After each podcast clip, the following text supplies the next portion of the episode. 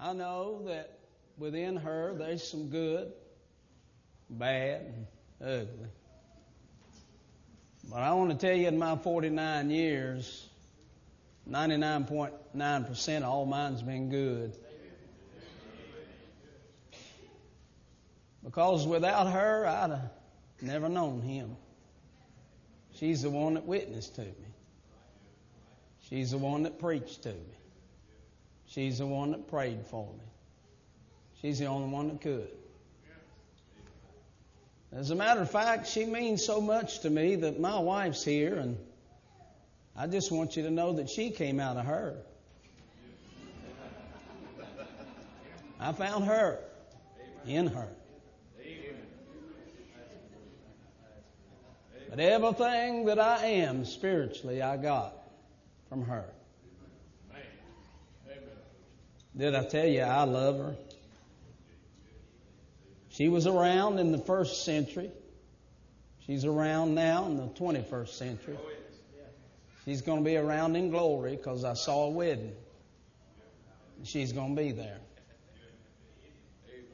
I know that she is local. She was in Revelation chapter 1. She's historical down through the centuries. But most of all, she's spiritual. She's been born of the Spirit with life from above. She's been washed in the blood. I thank God for her. But I want to go a step further this morning and I want to preach on Him.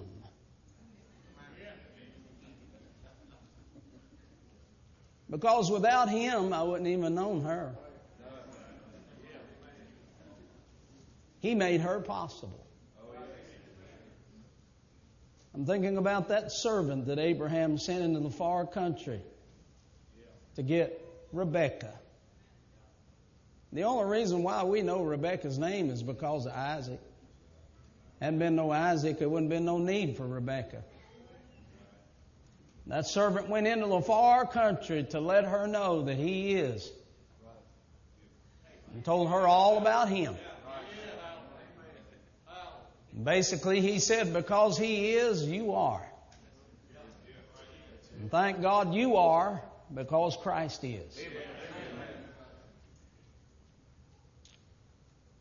You know what you call a woman who marries a rich man? You know what that makes her? Anybody know? If a poor woman marries a rich man, what's that make her? Now he may end up poor, but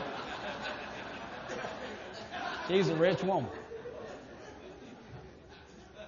And I want to say to you that everything that he received to his father, he gave to her.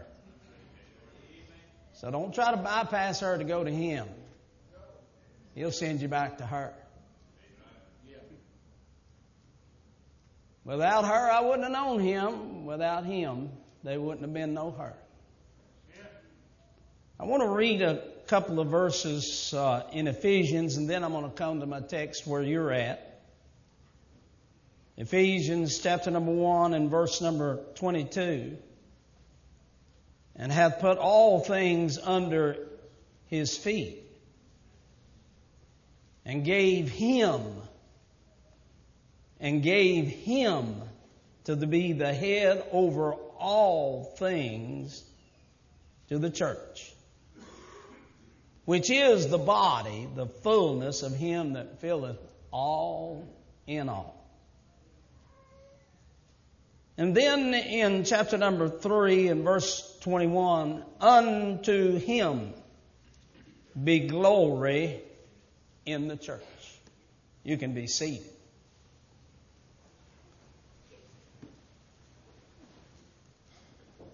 He is all about her. We saw that yesterday. But because of that, she ought to be all about him. Because she is thrice his. She was a gift to him by the Father.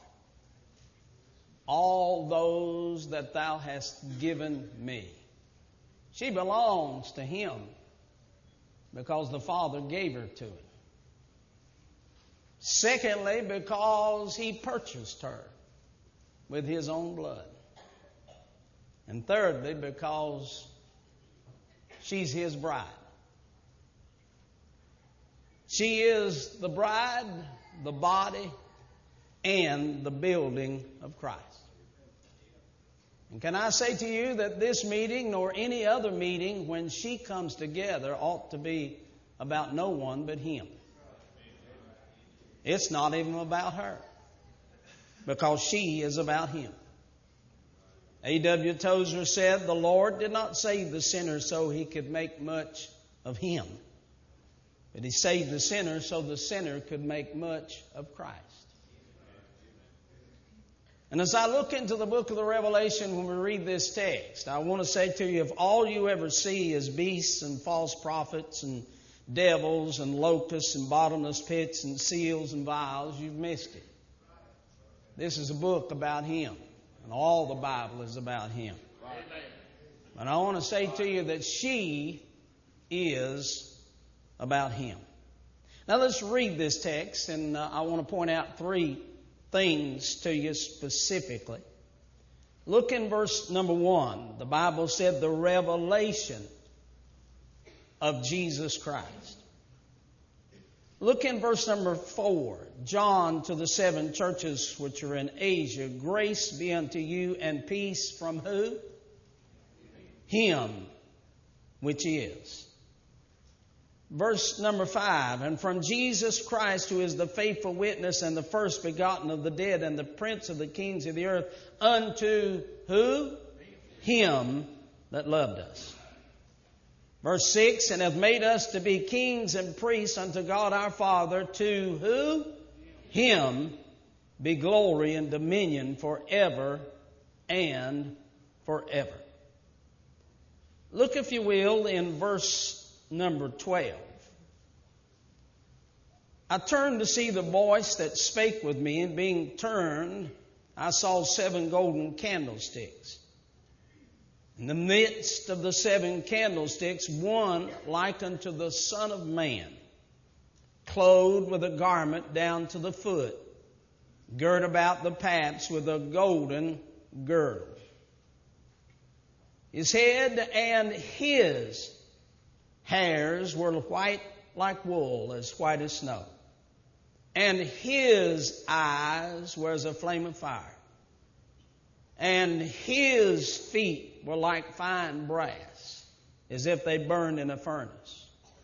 And his voice as the sound of many waters. And he had in his right hand, seems to me that it's all about him. Seven stars. And out of his mouth went a sharp two edged sword.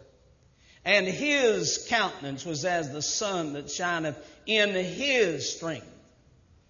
And when I saw him, I fell at his feet as dead, and he laid his right hand upon me, saying unto me, Fear not, I am the first and the last.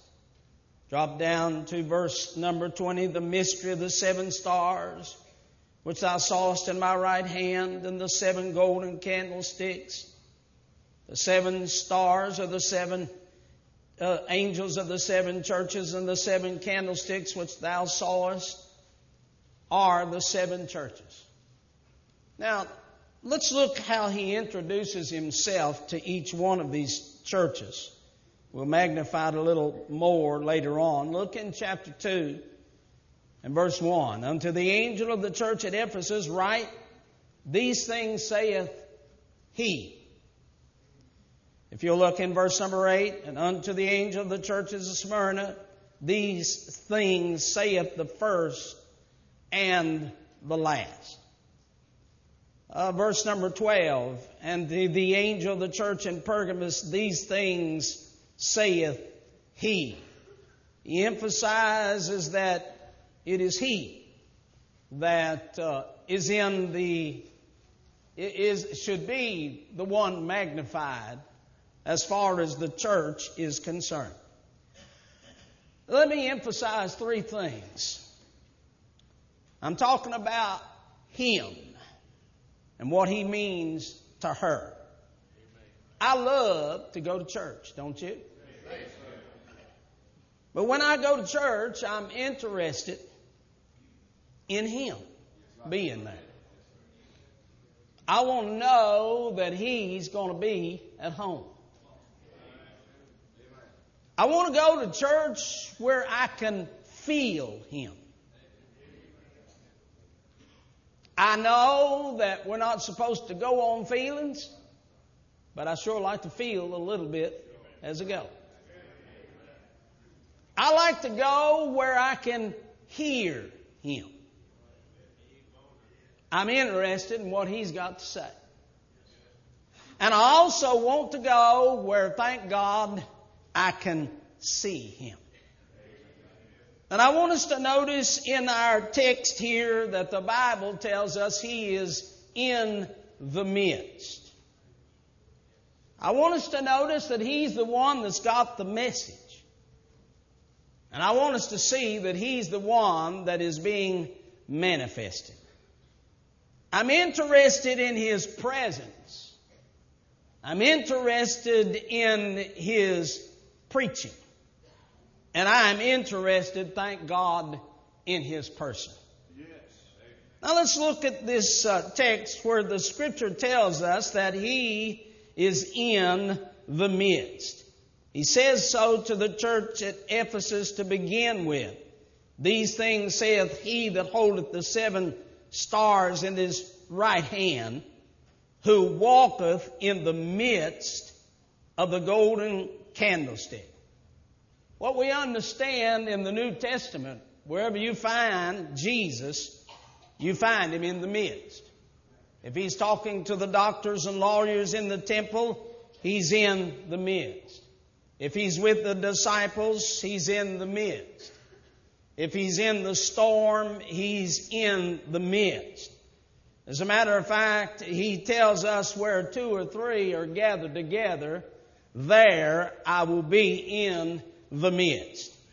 And the fact that Jesus is in the midst of her, it suggests to us that He's in the center.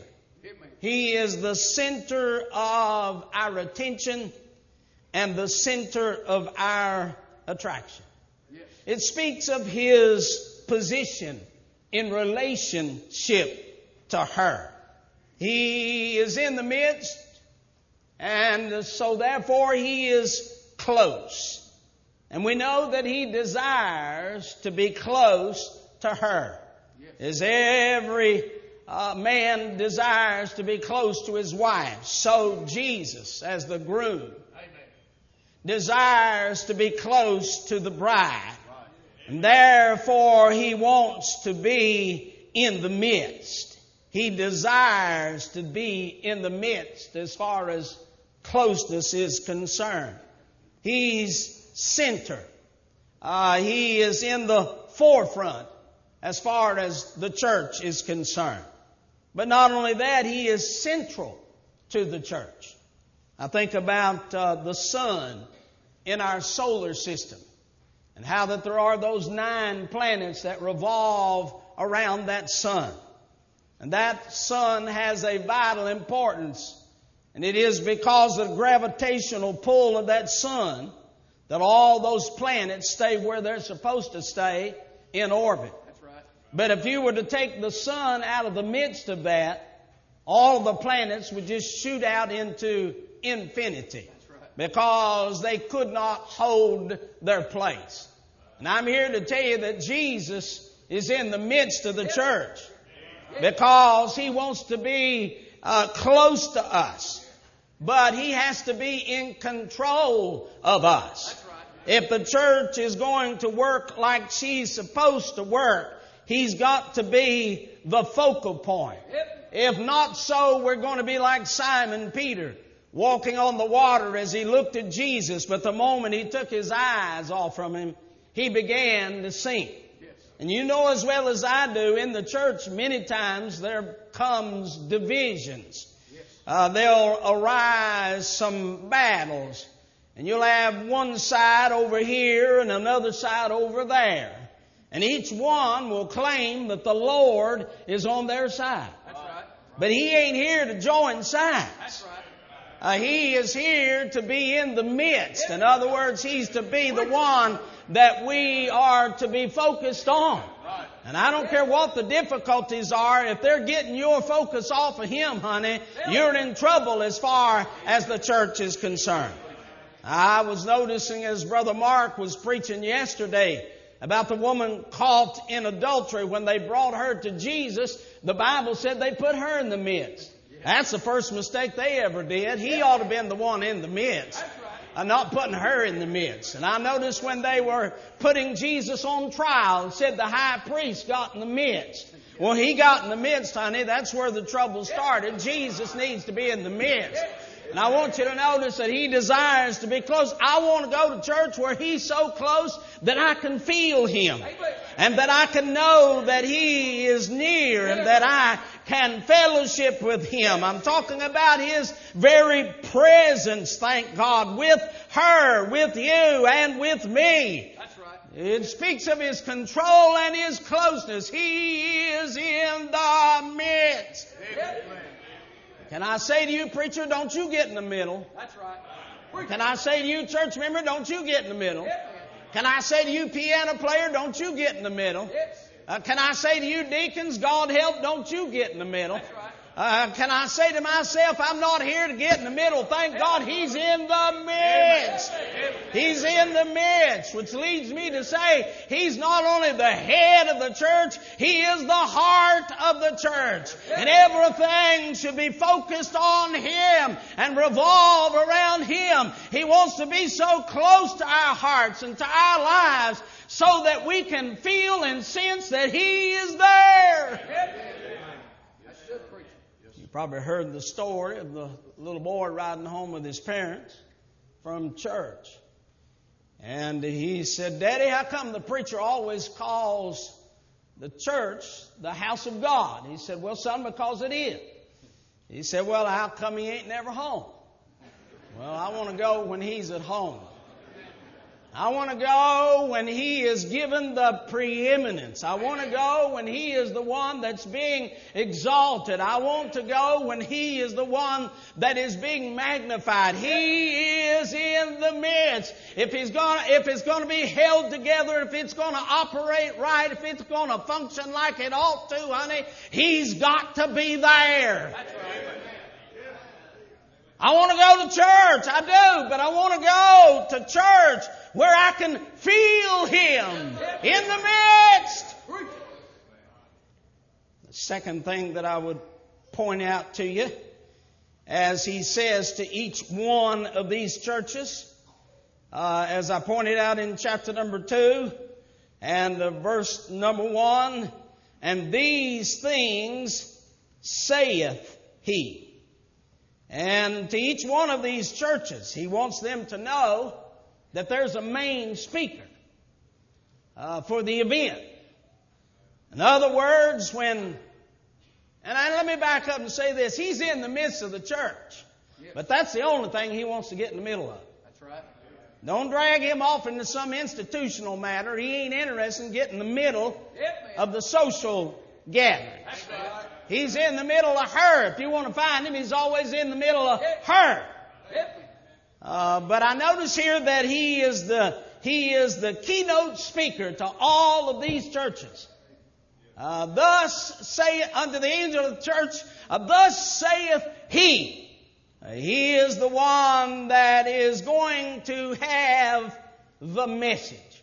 I like to go to church. Yes. I like to go where I can feel. Yep. And I like to know he's been there, don't you? Yes. And when I leave, I like to be able to express that I, I sense the presence of the Lord while I was there. Now there'll be a whole lot of other things involved, a lot of things going on, honey, but the most important thing is, is that you know that He's there. I want to go when I can feel Him, but I'll tell you, I also want to go when I can hear Him. And let me say this. He speaks to her. He speaks to her. But he only speaks to her. He doesn't have anything to say to anybody else but her. No, he's not out just uh, uh, uh, talking to everybody. He's talking to her and her alone. If he's got something to say, he'll say it to her. I'm glad he speaks to me. Aren't you glad he speaks to you? He's speaking to her.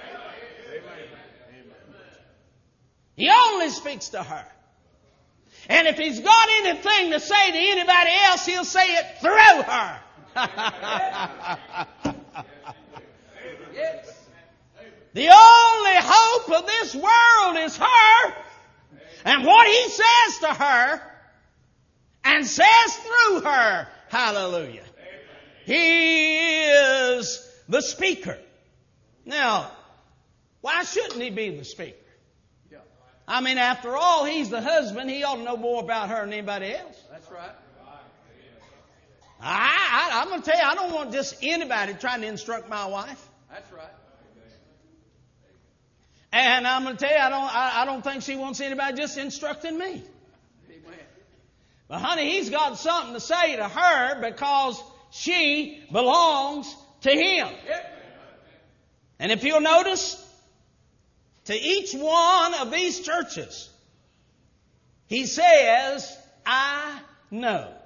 Yes. See, I, I don't know what your need is this morning, but I'm glad to tell you he does. That's right. That's why I don't need to have the message. He's got the message. And thank God at times He speaks it through His servants. He speaks it through His people, but He's the only one that knows. Yes. And if you look down through this text, in verse 2, He said, I know thy works to the church at Ephesus. In verse 9, He said, I know to the church at Smyrna.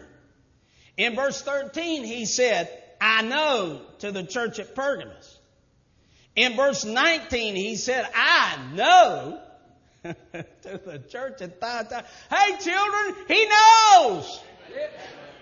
And he's the only one that does know. He said to the church at Sardis in verse 1 of chapter 3, I know. He said to the church at Philadelphia in verse number 8 of chapter 3, I know. He said uh, to the church at Laodicea in verse number 14, I know. I'm going to tell you something. He knows you Yes. like nobody else knows you. Yes. He knows your situation. He knows your suffering. He talks about it to all of these churches. He knows your sin. He knows what's right in your life. He knows what's wrong in your life. That's right. And he knows the solution because he says to each one of those churches about, he comments about their overcoming. In other words, he knows all there needs to be known and all there is to be known about her. And so it is he that comes. He commends her. He charges her. He comforts her. He corrects her because he knows her works. He knows her woes. He knows her weariness. He knows her worship. And he knows her wellness. Like it when Jesus is in the midst, honey, because he knows what to say and when to say it to her. He knows what to say and when to say to you. He knows what to say and when to say to me. That's why you don't want to be dismissive of her. That's why you don't want to uh, forsake her. That's why you don't want to walk away from her. Because, honey, it's when she is in the in, together, he is in the midst, and when he's in the midst, he's a speaking to her. And I want to be there when he speaks. Hallelujah. Amen. Yes, sir. As a matter of fact, we realize he's the great physician, is he not? That's right. He's the doctor to the church by what he says. And honey, if he's going to minister to you, if he's going to help you, he's going to do so by what he says to you. That's right. Not by what somebody else says, but by what he says. And I notice in this text that he goes through that church as the physician. Did you notice that? He went to the church at Ephesus and he checked her pulse And he said to her, You've lost your first love. You need to have your heart examined. Woo. Yes. Hadn't you went into church of mine in your own business and you thought you were all right spiritually? And I'm going to tell you, the Lord Jesus got a hold of your pulse and began to tell you what was wrong with you. Amen. He said to another church, he said, there's something wrong with your feet. You, you, your temperature's not right. You're not hot and you're not cold. There's something wrong there. You, you, you need a checkup real bad. And then he said to all them churches, he said to every one of them, he said to, to he that hath an ear. In other words, he done an ear exam on everybody was there. He said, let me check your ears. He said, oh boy, you can't even hear. You need to go have them things cleaned out. He done an ear exam. He's the great physician that's going through the church. If he's there he's in the midst, and thank God he's got the message, he knows what to say to you. He knows what you need. He'll check your heart. He'll check your hearing. He'll check your temperature. And then he said to the church of Laodicea, he said, man, you can't even see right. You need some eyesight. You got cataracts. Not Cadillacs. You got cataracts. There's something wrong with your vision. He does an eye exam, don't he? He said, I'm the doctor in the church. That's when folks forsake the church. They ain't got enough sense to know what's wrong with them. Only He knows what's wrong with them. And they'll go out there, as I said yesterday, and they'll get sick. You're prone to get sick.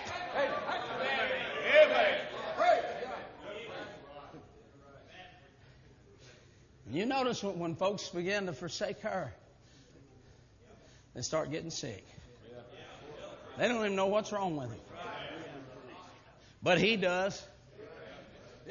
I want to go to church, I do, but I don't just want to hang out where there's a building and lights and chandeliers and carpet. I want to go where he is, where he's in the midst. I want to be able to feel him. And thank God I want to be able to hear what he's got to say.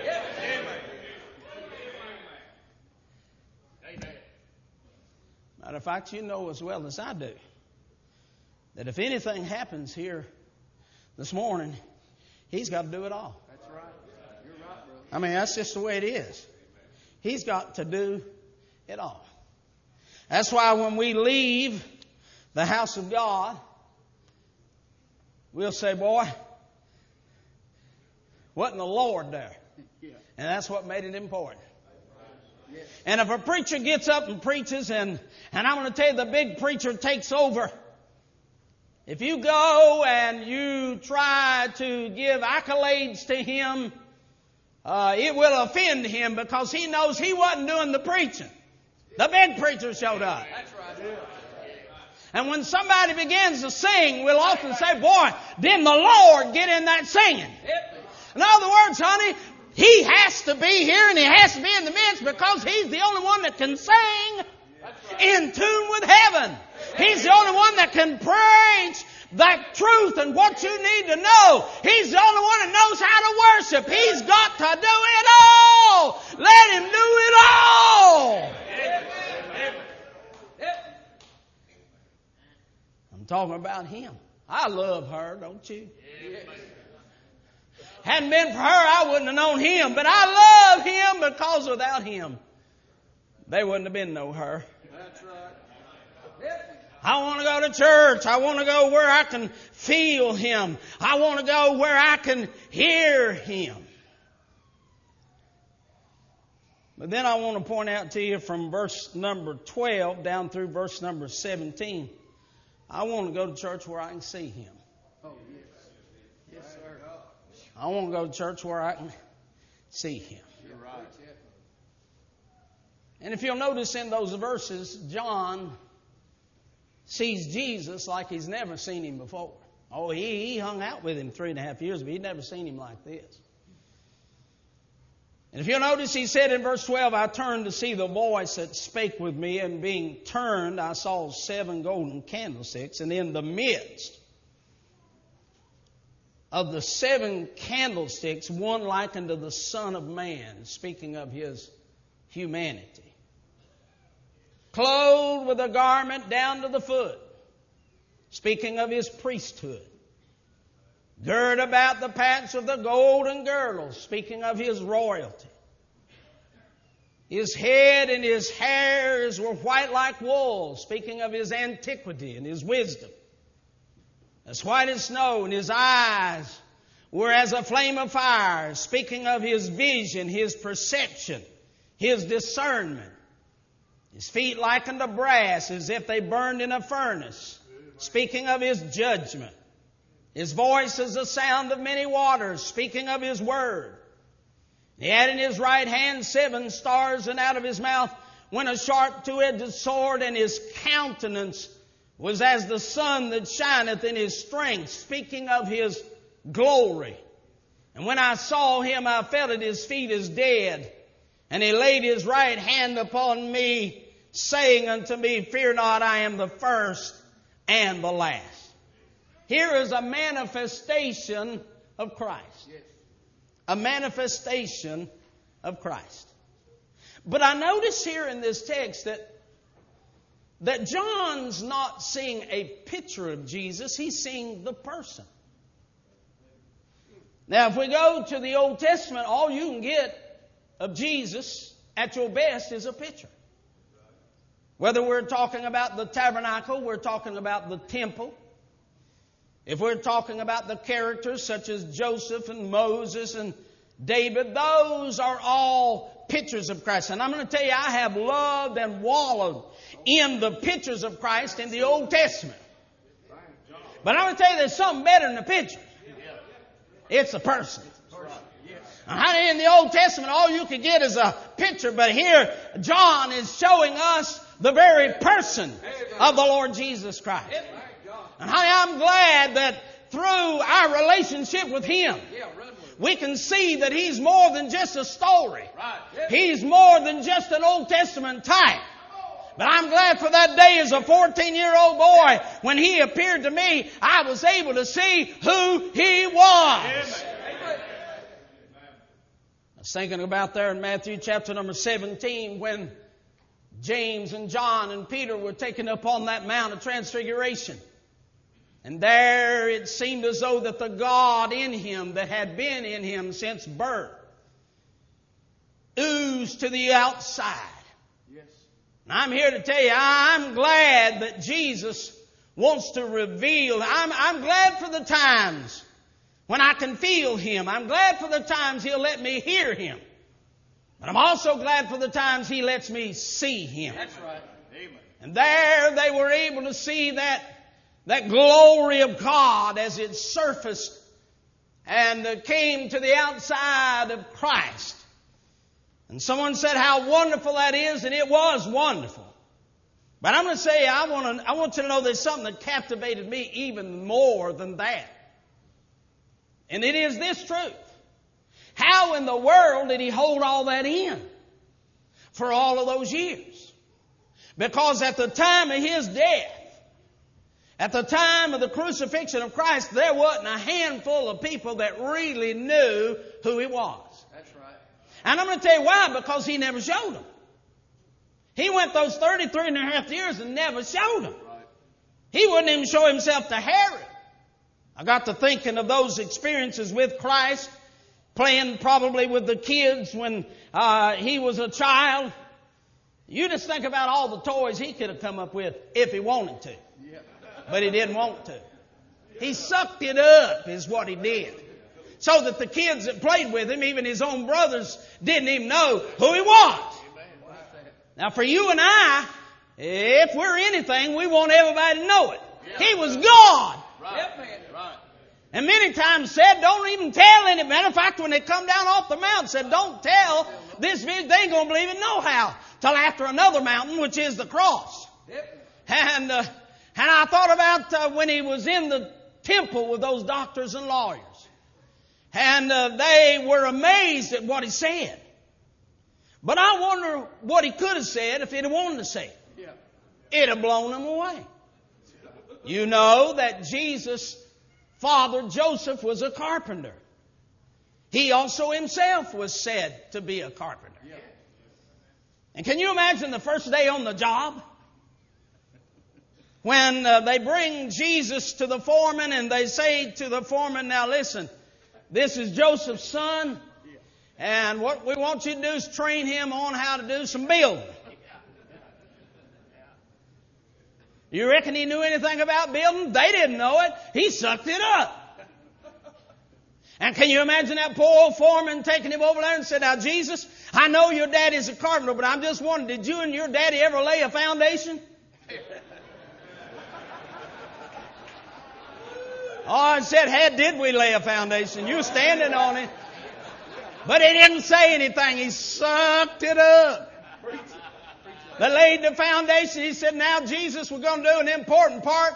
Uh, we're going to frame up this house. Did you and your daddy ever frame anything? He said, oh, he could have said, oh yeah, we framed a whole lot of stuff. Just look around. We framed it all. But he sucked it up. For all of those years, he sucked it up. He did not manifest himself. Israel had rejected him. They were blinded to him and he sucked it up. But I'm here to tell you as a 14 year old boy walking down a little alley, the Son of God showed up to me and he didn't suck it up. He showed off and he said, looky here, I am him. And I didn't get no picture. I didn't get an Old Testament type. I met the person of the Lord Jesus Christ. And honey, how many times sitting in the house of God has he taken his word and said, looky here, take another look at me. He ain't sucking it up.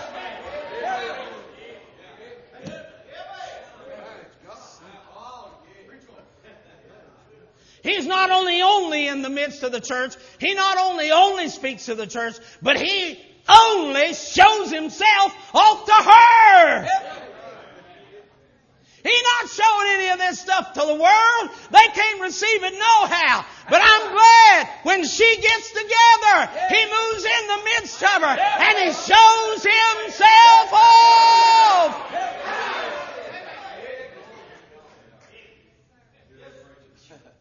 What we're amen and praising God over is what we've seen. And if you've seen anything, He showed it to you. That's right. He shows Himself personally. I want to go to church, don't you? Yes. Well, I want to go where I can feel Him. I want to go where I can hear, hear Him. I want to go where I can see Him. Yep. See Him in person. But I notice in each one of these churches, with the exception of one, Philadelphia, he reveals himself to them personably. In other words, they don't get the whole revelation of verse 12 down through verse 17, they get a fraction of it. They get a piece of it. He says to the church at Smyrna, unto the angel of the church in Smyrna, write, These things saith the first and the last, which was dead and is alive. Well, that's what he said in verse 17 and verse number 18. I'm a, he that liveth was dead, and behold, I'm alive. He said to the church at Ephesus, He's in the midst. Well, that's what John saw in the beginning. He said in verse 13, and in the midst. Yes. They didn't get it all, they just got portions. Yes. And I think the real reason for that is, is there's no way we can comprehend all of Him. He is infinite in His comprehension. But I'm glad He knew what each one of those churches needed to see, and that's what He showed them. It was according to where they were at and what they were going through as to what He would show them pertaining to Himself.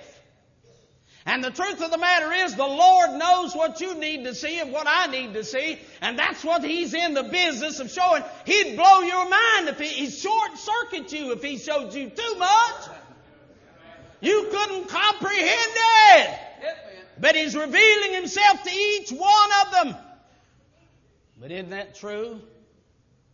He said, if you're thirsty, He's the water. That's right. If you're hungry, He's the bread. If you're in darkness, He's the light. If you're sheep, He is the shepherd. In other words, you find in Him, in the revelation of Him, you find everything that you need. That's right. That's right. He's here so you can feel Him. He's here so you can hear it. And He's here so she, she can see Him. In other words, He's all about her. Amen. He's all about her. Yes. He put it all in her. Well, why shouldn't she be all about him? Well, that's the truth. That's the truth. Yes. You've probably heard the story of the two ladies in London back during Spurgeon's day that went away around the several meetings. And they said as they exited one meeting, they overheard everybody say after the service, Wasn't that a wonderful message? And rightfully so. I've said it myself. They went to another church, and when the meeting was ended, they exited and they said, Wasn't he a great preacher? And rightfully so. But they said when they went to hear C.H. Spurgeon, who always pointed you to the cross, when they left, they overheard folks saying, Isn't Jesus wonderful? Yeah. Yes. Yes. Unto him be glory where? In the church. You know why? Because institutions can't glorify him. Only the church can glorify him. Unto him is glory from her. Because she's the only one that knows him and he's the only one that knows her. Yep. I got a prayer that I many years ago typed. I was listening to this preacher uh, whom I did not know but uh, had heard preached uh, probably six, eight, ten times, but had a great impact on my life. And this prayer is the greatest prayer I think I've ever heard prayed outside of the Bible. It says it all in a nutshell as to what was preached before I preached and what I'm preaching. It's all about Him. Listen to this prayer that Brother Joe Parsons prayed. The date of it was 1963. It was on it was on a reel to reel tape, and I'd had my back operated on, and I was just listening to it. And when I heard it, I had it transferred over to, on a cassette tape and wrote it out. Listen to this prayer. Our Father, we are grateful for this time, place, and people. In other words, he's saying, I'm grateful for her. Under the appointment of our blessed Savior and our little journey along through life, moving out of time into eternity, save us from ourselves. Help us to realize that our own methods and self efforts and our goodness is as bad as our meanness. Only in the Lord Jesus can anything be acceptable. Help us to wake up tonight to this truth that God can only receive His own will as it works in us and His own works through us, and no stamp of approval on the flesh for Jesus' sake. Sounds to me like Brother Joe was saying it's all about Him. I don't know. Did I tell you I love her? Because without her, I wouldn't have known Him. But I love Him because without Him, there wouldn't have been no her. That's right. Let's stand.